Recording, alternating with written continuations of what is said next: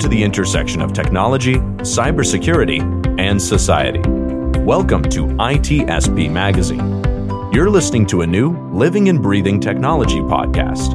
You're about to join Amina Agarwal as she captures and shares unedited stories of tech professionals as they reflect on the past, foresee the future, and discuss what they would like to change for a better tomorrow. Knowledge is power, now more than ever.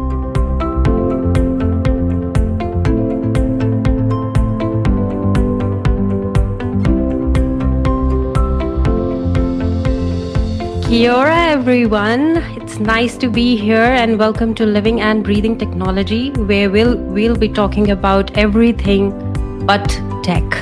So everything non-tech. And with me today, I have mom of little girl Germs, who will be introducing herself and will be talking about her journey into cybersecurity and how she fell in love about talking to people in tech talks, in conferences, and her love for tech. She's also known as the security um, which she wears different hats. Uh, but yes, let's hear from Jess Dodson. And I'm so excited to have her on this show. So let's hear from you, Jess. Um, tell me about yourself and where do you come from? Where do you live right now? Thank you so much for having me. So yes, as Amina said, my name is Jess Dodson. I I am security witched. I'm also known online quite prolifically as Girl Germs, uh, hence the reason I am the mum to little Girl Germs. I am based in Brisbane, Queensland, Australia. Born, raised, lived, uh, never moved, done a lot of traveling, but um, my family is all here. So staying here and staying sort of close to the family circle is really important to me. Oh, that's amazing. And every time I speak to you, I think about Brisbane and all its temperatures. When it's hot, it's hot. When it's cold, it's very cold. Is that is that true? Oh yeah, yeah. I woke up this morning to my phone telling me that it was a, a, a lovely 3.1 degrees, which I was very impressed with.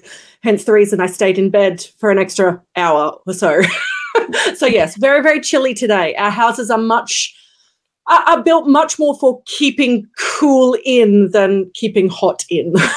oh, that's amazing, and I can see so many so many things behind you, which is the Lego sets and your love for Lego. But we'll talk about it in some time. But before that, I am quite influenced by you and how you, uh, you know, talk with so much confidence and you.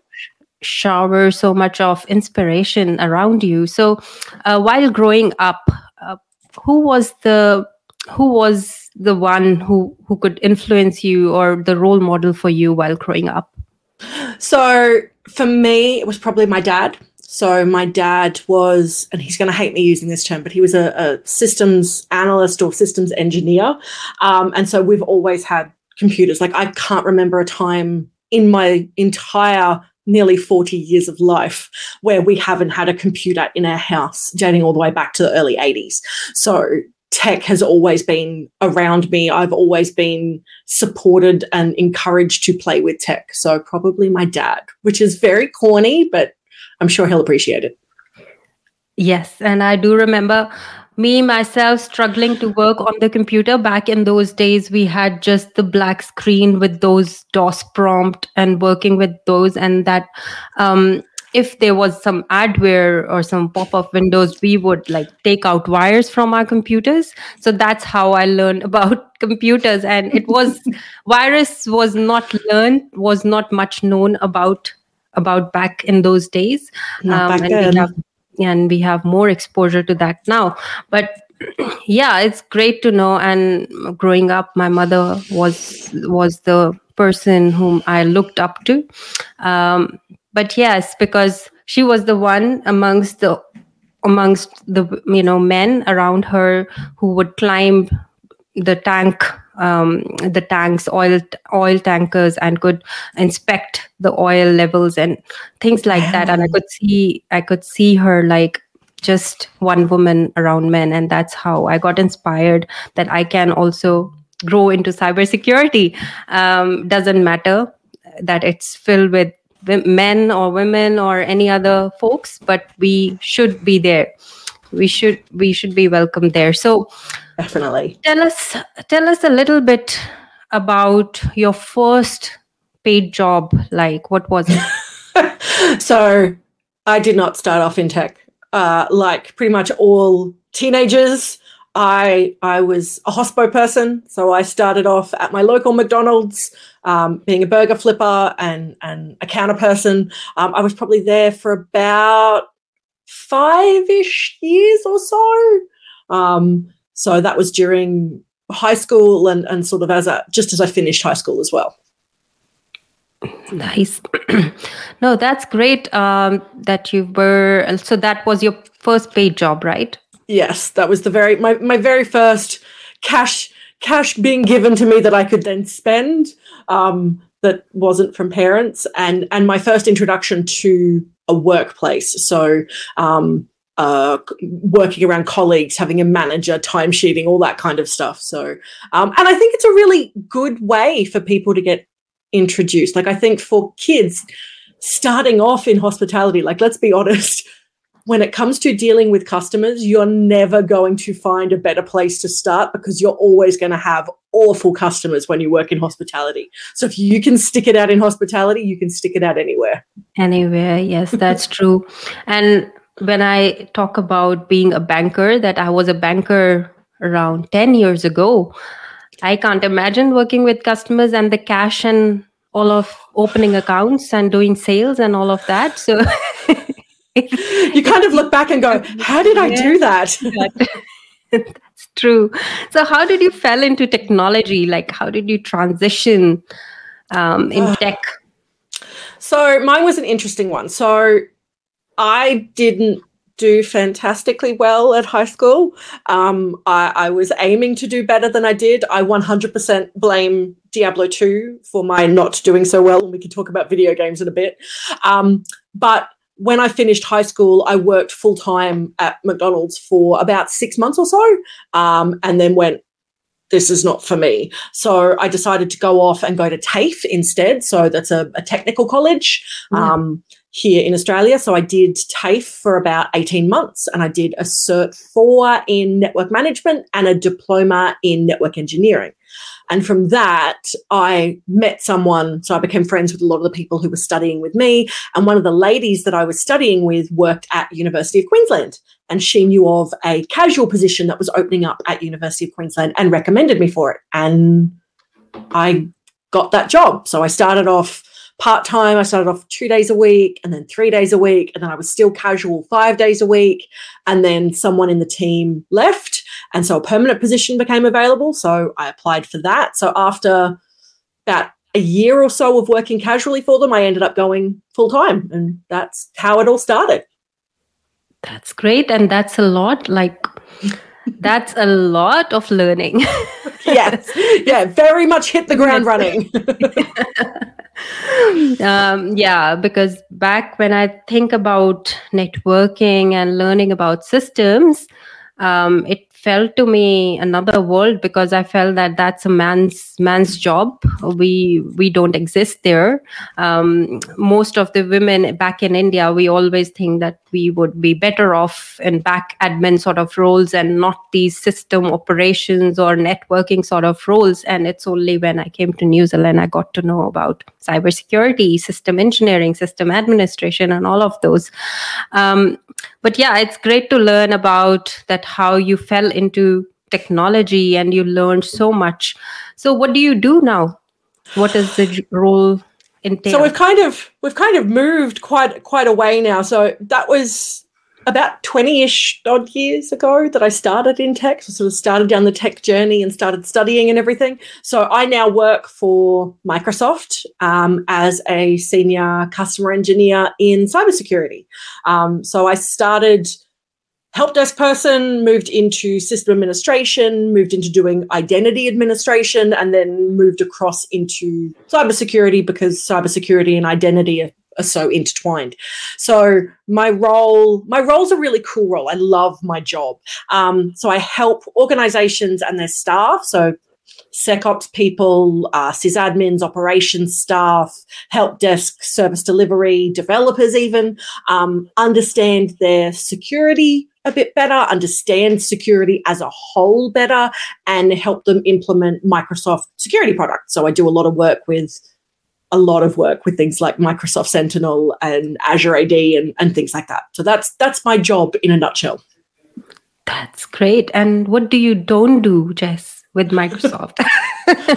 uh, and that's probably one of the biggest things. So, like when you come into an organization, you're like, I work for Microsoft. They're like, I want to ask you about this thing. And you're like, I have absolutely no idea. So, I am very, very deep in certain things and know nothing about everything else. So, yes, if you're having problems with Exchange Online, I'm really sorry. Definitely not my area of expertise. Yes, no, Microsoft is a big company, lots of different products, lots of different services. So every time you have something new coming up, that's definitely there. So while you were transitioning from, you know, into tech, from your um, non-tech role to into tech, into Microsoft then, and then are there any challenges that you faced while transitioning and what sort of challenges were they? Lots. So probably the biggest issue I had. So when I first started, I was quite young. So I was 19 when I first started working in tech.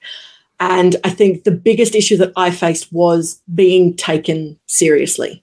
Um, so particularly people who were much older than me or had been working in tech for longer than me, um, I felt as, especially as a young woman, that I wasn't taken seriously, that my advice or my recommendations weren't listened to, that I had to I had to run them through somebody else or I had to justify everything. I almost had to prove myself constantly. Um, now that I've been doing this for quite a while, uh, I, I, don't think it's that much of an issue. Also, the fact that I'm a fair bit older now, I think it, it kind of helps a little bit. Um, but it does, it, it makes me worry a little bit for the younger women who are coming in. I think it is getting better, um, but but I know that that being taken seriously and having to prove your worth consistently and having to almost prove that you know your stuff um, yes. versus the guys that you're working with who don't seem to face that same pushback consistently. Yeah, no, we are always uh, have to, you know, prove our self worth as compared to our male counterparts. They are they are god gifted as people say you know. Yeah. Tech means men and non-tech means women and so we need to prove ourselves. So what is the you know some of the few things that you could do in order to be a woman uh, in order to become a smart ass uh, while working in tech and as a woman? So for me i think a lot of it is backing yourself so not backing down. I'm I'm stubborn. I'm a horrible, stubborn, opinionated person, and I won't back down from a fight. So if I'm like, no, I know what I'm saying here. I 100% believe that what I am saying is right. I'm not going to give up without a fight. Um, the other thing as well, I think, is having a really supportive team and a supportive management. Like if you've got a team who are consistently backing you up or are pointing to you and going, no, don't come to me. Don't ask me these questions. You've already spoken to Jess or you've already spoken to Amina. They've told you what you need to do or they've given you their recommendations. You need to listen to them. That really helps. And having that support is is what makes all the difference. Yeah, and I agree because you need to have that support from your direct manager or manager around you, someone who is supportive and who says that, you know, if you've heard this and she's guided you, you need to you need to go that direction. You need to find that way. But again, um, what is the toughest part of your role right now? And I, I, I love this question because for me, the tech is the easy part the tech's the fun part, but it's also the easiest part. Um, for me, it's always the people. So, working in security, I find you're constantly coming up against, in some cases, some very difficult personalities.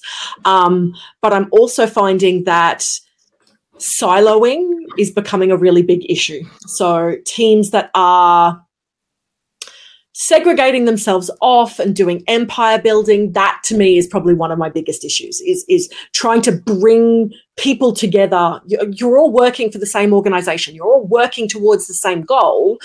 We need to work together. We're not we're not supposed to be adversarial. Um, and i think probably from my perspective the biggest challenge i face in my role is that i'm often going into customers that i've never met before. So yeah. it's building that rapport really, really quickly. And I think for me, that's. Uh, I can I can do that quite quickly usually. Um, I think when you come in, particularly as someone from Microsoft, they're like, "Oh, it's a Microsoft person. It's it's the, the, the an SME, and we need to we need to listen." I'm I'm not that kind of person. Um, I I don't like to be the smartest person in the room, and I know that particularly when I'm going into an organization, the people I'm dealing with know so much about the organization they're working in. So I want to learn from them as well. So I often find that humanizing myself in a way of, I make mistakes. I don't know everything. Saying I don't know or saying that their ideas are going to be just as, if not more beneficial than mine, I think that really, really helps. And also humor. I always find that throwing humor in there helps as well. no that's that's completely right. And you know i always go by this that you know in tech jobs um, speaking non-tech language is so important. Being having that human element wherein you are speaking that human language that normal language makes more um, makes it easy to make connections at the workplace as well as with your customers because when you're not using those different terms technical terms and listening to the customers more you solve more problems because you give an opportunity where you are actively listening to their problems instead of providing the solutions that you think you can but their problems could be different. So absolutely. Yeah. And every organization is different. There is and that's i think the biggest thing that I've learned in my role. There is no one size fits all. Like we have best practice and we have guides and um, uh, all of that kind of stuff, but there isn't a one size fits all. It very much depends on the organization, the size, their security posture, their risk appetite as to what they want to do and what they want to implement. So if you're not listening and engaging the people you're working with and understanding the organization and the non tech side, you're going to miss so much of it. Yeah no that's right. And just just coming back to the some of the points that you just said about uh, women not taking ta- not taken so seriously um, in their jobs. If um, you know there is a problem or there is an issue and you need to get your work done in in your team what is the best approach? How do you get the team uh, to support that idea From my perspective, when I'm trying to get someone to support my idea, I will usually phrase it in a I have this idea. What does everyone else think? Is there a way to make this idea better? Is there something that I haven't thought about? Is there something that I have missed? Because there likely is. And I think coming up with an idea by itself isn't necessarily um, going to be beneficial. You want multiple viewpoints to come in on that idea or, or, or come in on the recommendation and be able to give you input into what you may not have seen or what you may have missed or what you may not have even thought about.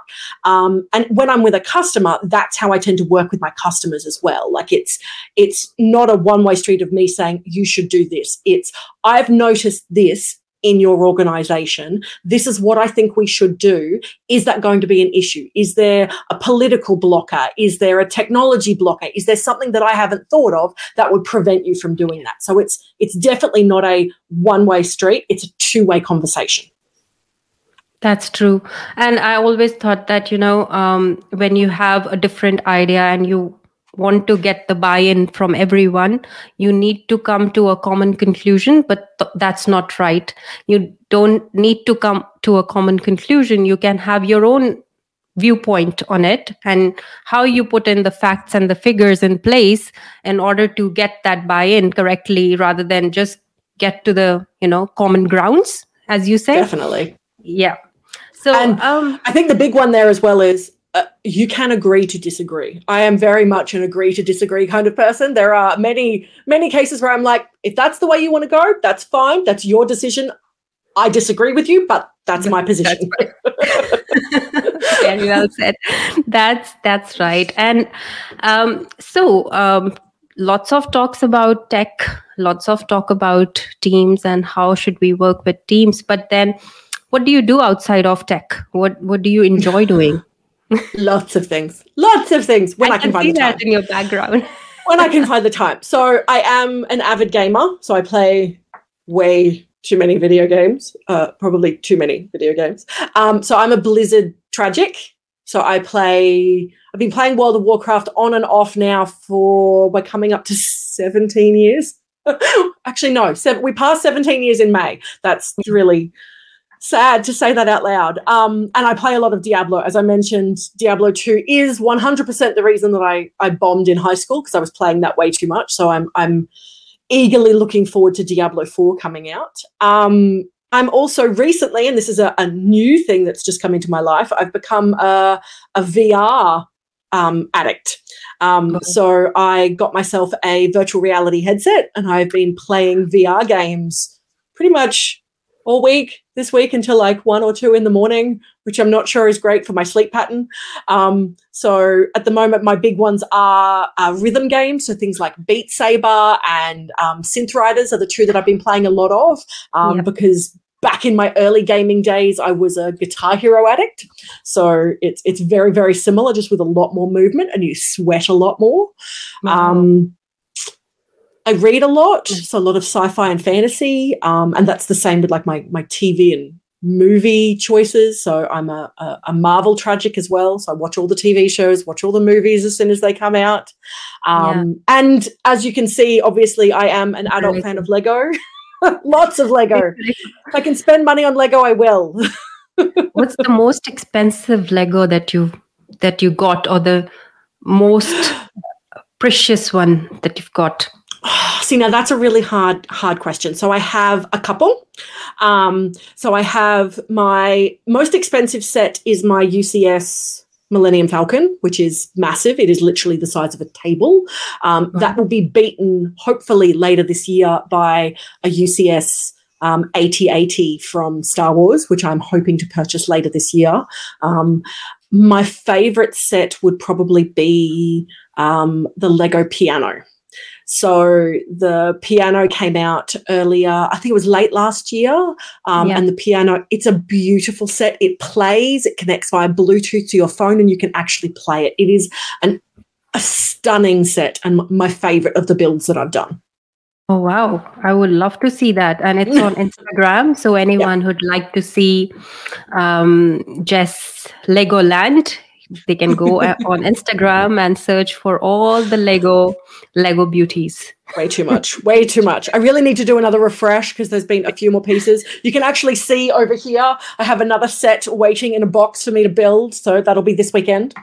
Yeah. And you also love making metal jewelry. So tell us a bit about that as well. So um, a friend of mine on Twitter, I have so many friends that I found through Twitter. Never let anyone tell you that internet friends aren't true friends. So most of my best friends I've I've got from Twitter. So yeah.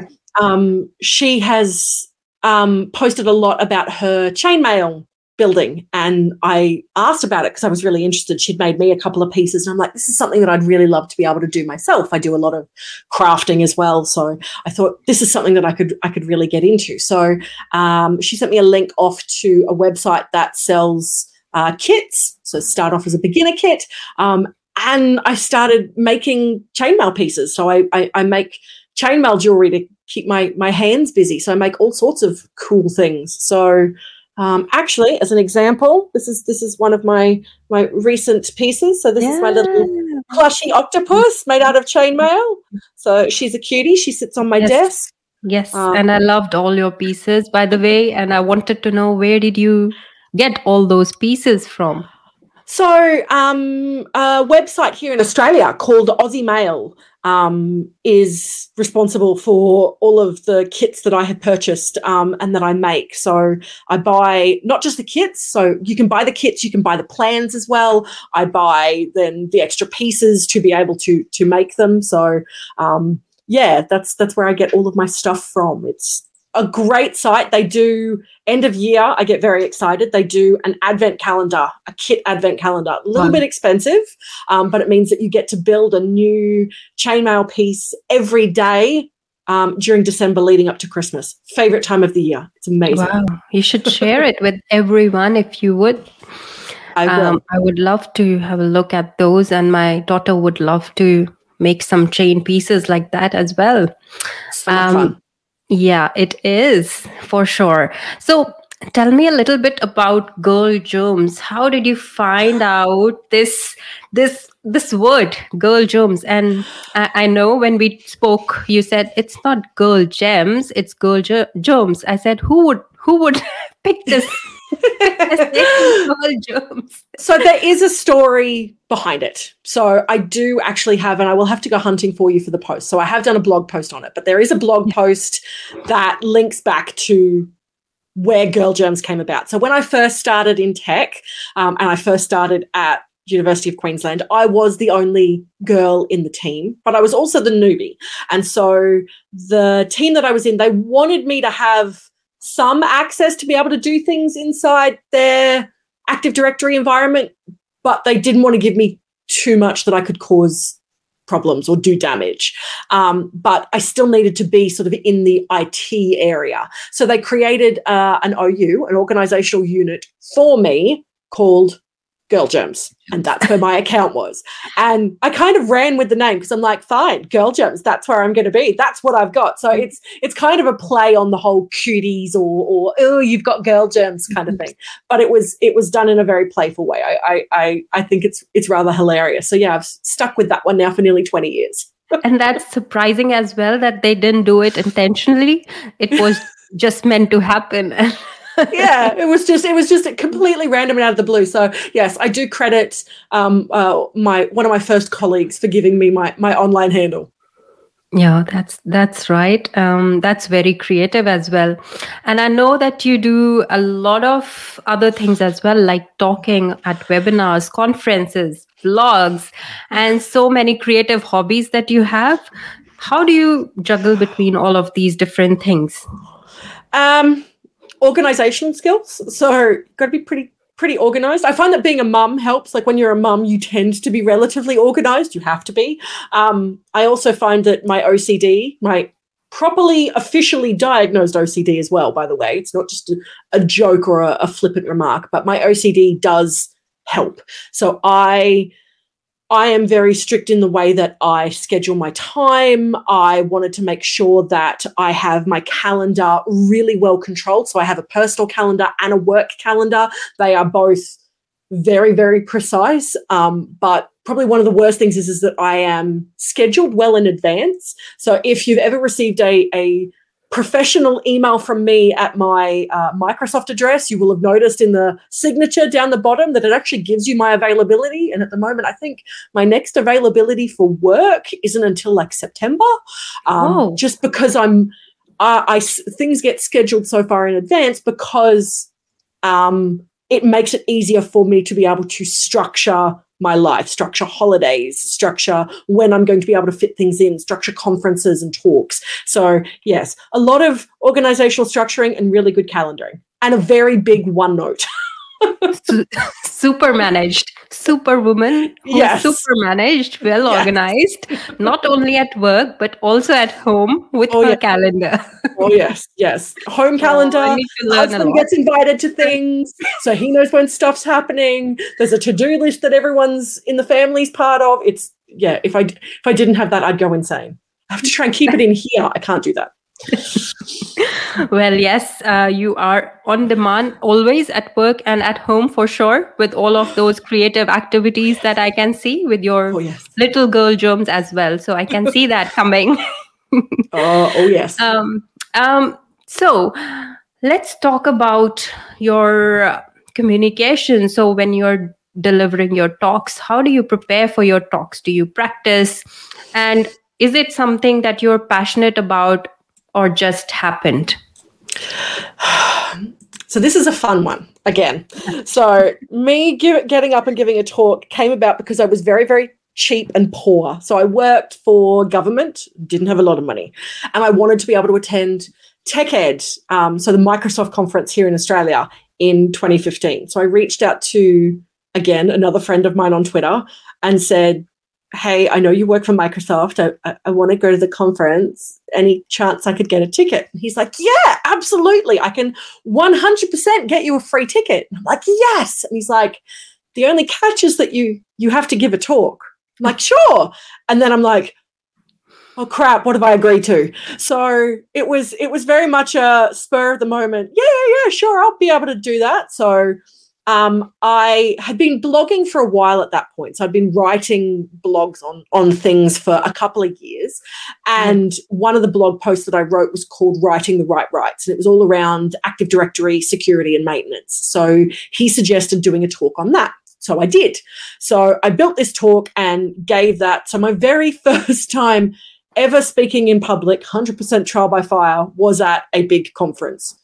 Definitely would not recommend, particularly if you're the kind of person who has anxiety or suffers from stress, because it will go through the roof, because that's quite a that that's definitely jumping in the deep end when it comes to giving talks. Um. But it was the best thing that I ever did. I absolutely loved it. It was something I'm very proud of to this day. It was the third highest rated talk of that conference. Um, so well attended. Everyone loved it. I actually got to deliver that talk again over in New Zealand. I was invited to go over and deliver that over in New Zealand at TechEd or Ignite as it was then over in New Zealand, which was amazing. Um, and that's how it got started. You kind of get addicted to giving talks. You get addicted to that mm-hmm. adrenaline and that also that anxiety and stress that leads up to it. So yeah, it, it very much it very much is a, a once you start, you can't stop.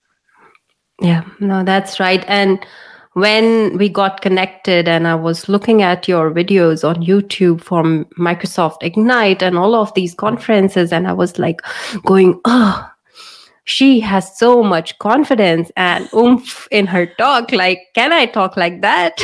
can I go and present in front of all these people and say 100%.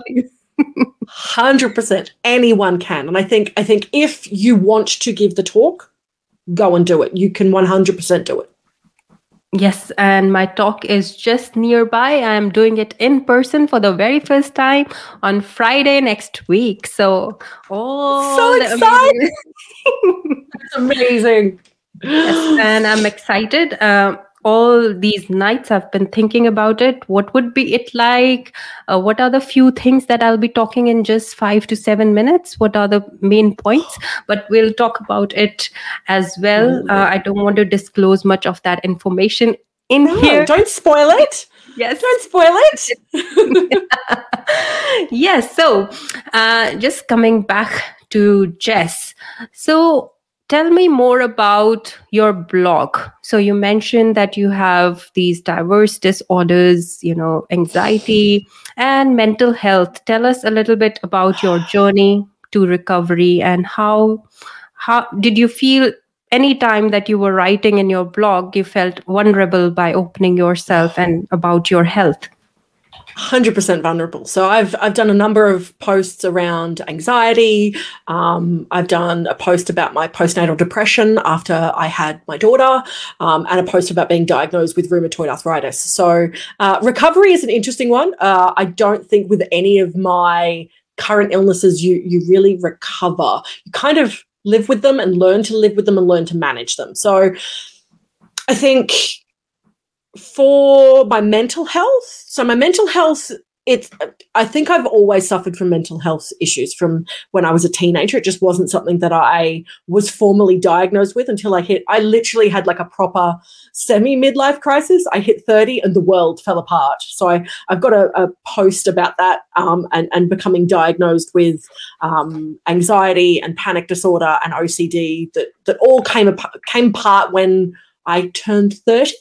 Um, and I, I did feel very vulnerable writing those posts, uh, but at the same time, one of the issues that I had is that I, I didn't think people were speaking about it enough. I didn't think people were putting their hands up and going, hey, I function in society. I can hold a job. I can have a family. But by the way, I also have this as well. And I think it's something that is really important. And then when I had my daughter and I was diagnosed with postnatal depression, I think that's something as well. It's it's one of those shameful things that not a lot of people talk about that that's seen as you've just had a baby you should be happy. Why why aren't you happy? And i think getting that out in the open and saying look this isn't it's not your fault. This is your brain. It is the chemicals in your brain. And if you were sick with something else if you were sick with uh, appendicitis or if you were sick with um, a, a viral condition you would take something for it in order to make yourself feel better. And the same goes with mental health. So i am more than happy to admit that i take medication for my anxiety and my depression. Uh, I can't really call it postnatal depression anymore. She's four. We're, we're well out of the PND phase now. Um, COVID certainly did make things worse for my mental health. So my medication dose did actually get upped during COVID just because the stress and anxiety did become quite bad. So, because I suffer from rheumatoid arthritis, I take other medications uh, that leave me immunosuppressed. So COVID for me was a real worry. It was a real concern to, particularly back in the early days when it was quite scary and it was doing a number on people and people were dying at a considerable rate. It was very, very concerning for me and worrying. I didn't want to catch it and I was far more yeah. susceptible to getting it because of the medications that I was on. So unfortunately rheumatoid arthritis is is one of those lovely autoimmune conditions. I, I am stuck with it for life. Thank you dad. Um, it's his genes that very kindly passed that one on to me. Uh, it is hereditary. It, it, runs in our family. Um, and so I it's taken a good four to five years to find uh, a good medication path. So at the moment I am I want to say it's remission, but it's not really. I, I continually have to take medication but I don't suffer from what's known as flares. So, flares are what we call an incident that affects one of my joints. So, rheumatoid arthritis, and the, the version that I have is called um, asymmetrical rheumatoid arthritis, and it affects different joints in my body at random times, um, usually for a period of about 24 to 72 hours, and that joint is pretty much unusable. In someone who's got symmetrical rheumatoid arthritis, it usually affects the major joints, so things like ankles, knees, um, shoulders, elbows, wrists. In me, because mine's asymmetrical, it can affect any joint it wants to. So, probably the worst one that I've ever had was one side of my jaw. So it affected the yeah. joint in my jaw to the point that I couldn't open my mouth. So I had to do everything through a straw and I couldn't talk for about three days. So yeah. my medication prevents that, which is great. I, I like not being in pain. It's really good. And I absolutely give you credit for that, Jess, that you are saying all of this with a big smile on your face while um, if you look at me if something happens to me i have a cry face. I'm i'm, I'm i just don't like talking to anyone about I'm, it like i was the same when i first got diagnosed but at the same time i'm like look this is the hand i've been dealt. I can either laugh about it or cry about it. If i laugh about it it's far more hilarious. So i, I tend to find a lot of my stuff i tried i try to find the silver lining. I mean, I, I joke a lot about being cynical and sarcastic, but I am 100% a perpetual optimist. I will try and find the best in everything. Um, and so when it comes to my mental health, that's why I see my OCD as more of a blessing than a curse. And my OCD came about because of my anxiety. So there's there's benefits to everything. So when we talk about mental health or any health disorders, what is the sort of support system one can have around them that could help them recover faster from it or can help them accept the fact that they are going through all of these things, but they have different responsibilities that they have to work on? It really does come down to having uh, a supportive group of friends and family um, and when it comes to your job, supportive team and supportive management. So, one of the things and one of the reasons why I am so open about everything that I have is so that the people I work with and my management is very well aware. So, um, a really good example of that, I recently reached out to one of the people in my management chain um, to mention that some recent communication around organizational changes that are, are coming up was really causing me some anxiety and i just needed to have a speak to someone to set my mind at ease to to make sure that i i wasn't going to be stressing for the next however many weeks until everything is finalized.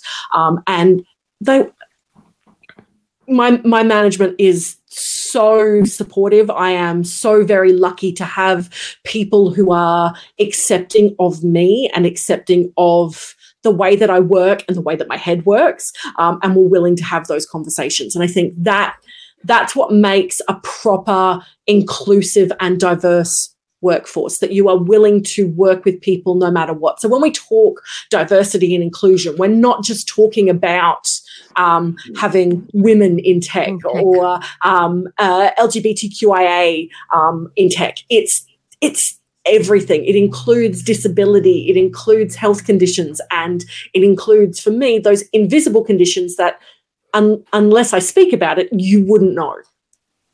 Yeah, no, that's right. And we often feel guilty of asking so much so much that we we don't ask anymore that's because either we are having these mental issues either we are having these health issues and then this on top of that imposter syndrome comes in and we are feeling that we are not well enough um, to do certain task or certain duty or certain role uh, in an organization. So it can be very daunting uh, to go through all of that but we need to have that inclusive environment where we are heard we are supported enough to be ourselves at any and of I the think, workplaces. And that comes from management. So management need to represent that and step up to that. Yeah. So they need to be the ones who are like, I'm letting you know this is this is what's happening with me, or um, I have a family. These are my hours, and I'm happy to share that with you because it then makes it okay for others. And I think that's the big thing. It's that representation matters. You can't be what you can't see. Yes, no, that's right.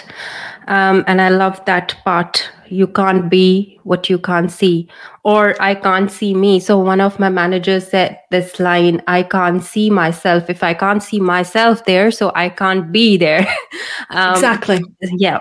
So just coming back to some of the women do go through all of this, not not only women, maybe all genders they all go through mental health or health issues and it finally gets into converts into microaggressions sometimes because you don't feel welcomed you don't feel supported. And i loved your talk um, on one of these uh, on one of these uh, you know topics called thousand paper cuts. So tell us a little bit more about it. And for anyone who doesn't know i'll put the link inside but tell us a little bit about thousand paper cuts so, a thousand paper cuts was a hashtag that I put out, would have been middle of 2018, I think. And it was something that I noticed in some of the work that I was I was doing. Um, that I was noticing it's just little things, like little small things that might just be seen as as a slight or, or might even be brushed aside as a joke. So things like um, uh, constantly being asked to take the notes in a meeting or um, consistently being asked to be the, the social organizer for the team or being confused as being the secretary. So as a woman in tech, I found these small things like they they seem small, but over time they they really add up, which is how I came up with the thousand paper cuts. It's it's these really small little microaggressions and slights that over time wear you down and cause you to bleed out because you are just so done and so tired. And often they're not even small. So I put out a tweet um, in 2018 asking for women in IT to share their anecdotes of what it is like to be a woman in this industry. And um, particularly to highlight to the men in the industry um, what behavior we experience because they seem to think that sexist behavior was the exception and not the rule, and that women weren't all experiencing this or, or weren't having to deal with this regularly. And I'm like, that that isn't the case. Every single woman in tech has had to deal with this at some point. Um, and when I put that out, I didn't expect it to go as viral as it did. But the number of responses that I got back were absolutely mind blowing, and some of the stories I got back were horrifying. So they they did range from those really small ones about note taking and and being the secretary, all the way up to rape and sexual assault. So it, it was a very broad range of topics covered from women in the industry. And so, as part of that, I wanted to give a talk on it and showcase not only what women are experiencing so men could see it. Men could understand that this is something that we experience that it's it's not a one off that when we say that something isn't just a joke or that something makes us uncomfortable there is a reason that we are saying that. It's not just because we're precious or we're snowflakes. Um, it's it's that this is yet one more slight against us that's just piling onto a whole range of things that we've had to experience in our careers within tech. Um, and then on top of that, because I'm I'm not one to just whinge and moan about stuff. I wanted to say, if this is what we're experiencing, how do we then fix it? What do we need to do to change that? Yeah. That's true. And um, you know, we often, when we get started into any of the industries, people say this that you know you got this job just because just because you are this just because you are that just because you know uh, i had that, that i had that with coming into microsoft someone that i previously worked with in my last role said that the only reason that i got this role is because i am a woman and yes. as much as as much as you know your stuff as much as you know that that's not the case those comments they still that they're, they're the little black voice in the back of your head, the black cloud that sits there that says no. Yeah. It, it, we're going to rain on your parade and we're going to dampen dampen your enjoyment. And I I I hate I hate the fact that those kind of things can still affect us. That That's even though we know that we are better than that and that we weren't brought into a position because of that, or we weren't given an opportunity to speak because of our gender or because of our um, diversity in other areas, um, that it, it still bites at us, it still eats yes. at us. That's true. And it's hard to actually fix it you know um, just we can talk about it for so long. We can um, we can say different things. We can talk about it in the conferences. But what do you think can we actually do instead of being reactive? How can we proactively fix these things Okay, so I I came up with a whole range of different things, and that was from research that's been done, um, and I've already started helping put some of it in place in my current workplace. So a couple of the things.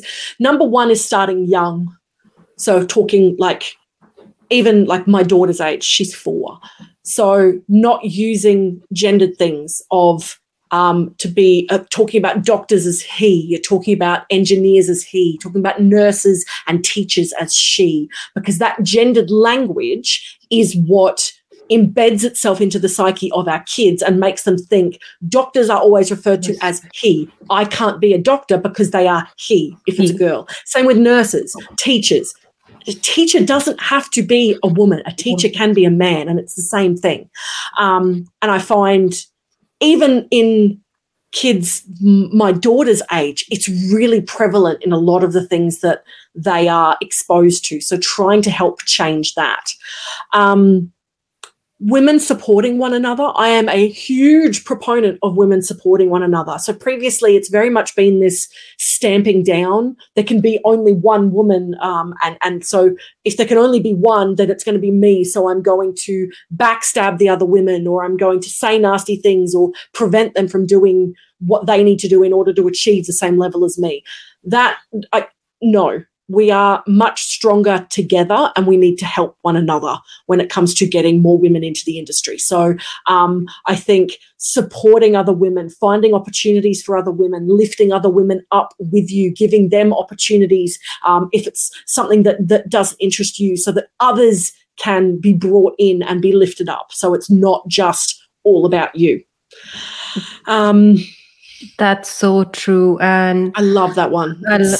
Yeah, and that's so true. Finding your own tribe and advocating for as many people as you can around you. Be supportive, be humble, be kind. Um, we we need everyone to be together and support each other instead of dragging everyone down with their leg and yeah same thing so we need everyone to support each other actually um, not only women supporting women but allies women uh, people from different backgrounds we need all of you to support each other. We need you to we need all the different voices. voices. Yes um, and and I think that's probably one of the big ones is around that recognizing your own privilege, um, because and and I realize that it it comes off as as very sort of lefty and woke, um, and I know that that's used in very sort of derogatory terms, but I I am very aware of the privilege that I hold at the moment. I am white. I am very uh, middle class. I come from a very privileged background of um, being in a Western country. So I, while being a woman might be seen as being a minority in my area, everything else is for me. So if there are things that I can do to help others who aren't as fortunate as me, it is it is my duty to do that. It is my responsibility to help them and lift them up and give them as much of an advantage as I can to help bring them in. Because again, it's those diverse voices that we need in order to make things better. That's true. Absolutely true. And so, as we're talking about uplifting each other and empowering each other, I I know and have been reading your blog about um, you know being an extrovert and also being an introvert. So what is an extroverted introvertness or what is introverted extrovertness? And i believe that you're so confident so badass with whatever you do. So what's the what's the magic here? And I think that's an interesting one. So when we talk about sort of being humble and everything like that, um, I think one of the downsides to being a woman is that and and I, I think it applies to pretty much everyone in tech. It's not just a woman a, a women's issue. It is also a, an issue with most tech people is that introversion and that we are not very good at selling ourselves. We are awful at it. Um, and so learning to recognize your strengths and learning to recognize when you have done something good and speaking up for yourself and being proud for what you've achieved and and of what you've done because you should be. I mean don't go to the point where you are arrogant but be proud of what you've done um, because it it is an achievement. It is a milestone. You should be proud. You should celebrate it. So, um, and on the flip side to that, give credit to people that you know have done amazing work. There is nothing more uplifting than being able to say to someone, Hey, I saw you did this. That was amazing. You did so well. It, it means so much coming from your peers. Um, and so I think, I think that kind of helps bring out that extrovert in a lot of us introverts. Um, I consider myself to be an ambivert. So I kind of sit in the middle. So I can be extroverted when I need to be, but I need recharge time. I love so if I go to if I if I if I go to a conference, so I went to AusCert back in May. So I was at AusCert from uh, Wednesday through to Friday. I needed a whole weekend of not speaking to people. I just needed to be by myself. Not even I, I, I, even made my family leave me alone. I just needed alone time to recharge, and there is nothing wrong with that at all. Um, and I think particularly for those of us who are kind of more in that middle ground, that recharge time is really important. Yes, and I can't say enough that how much is it required for for us. And I've been feeling this burnout um, for so long last year that I had to recharge. I had to take time off and just close out on all of the things my my phone my emails my everything so that's that's good um, so moving on tell us a little bit about um, you know being a perfectionist feeling and then having this imposter syndrome. And you know i miss being at rsa conference and there's lots of great talks happening about mental health about uh, imposter syndrome how to how to recover from those. But I thought during our conversation, we will. I'm living vicariously through Twitter at the moment. It's really sad. I'm like, I could be there, but it's so far away. yes, that's true. And, you'll be surprised to know that I have never been to any conference. It will be the first time that I'll be um, going to this KawaiCon, which is happening in Wellington on 1st and 2nd July. So, so exciting. And I'm so excited. And I wish that we could meet at RSA very soon. that would be amazing. amazing, isn't it? Yes. So let's talk about a little bit more about imposter syndrome and how can we recover from it? Is there a way of recovery? Is there a solution to that?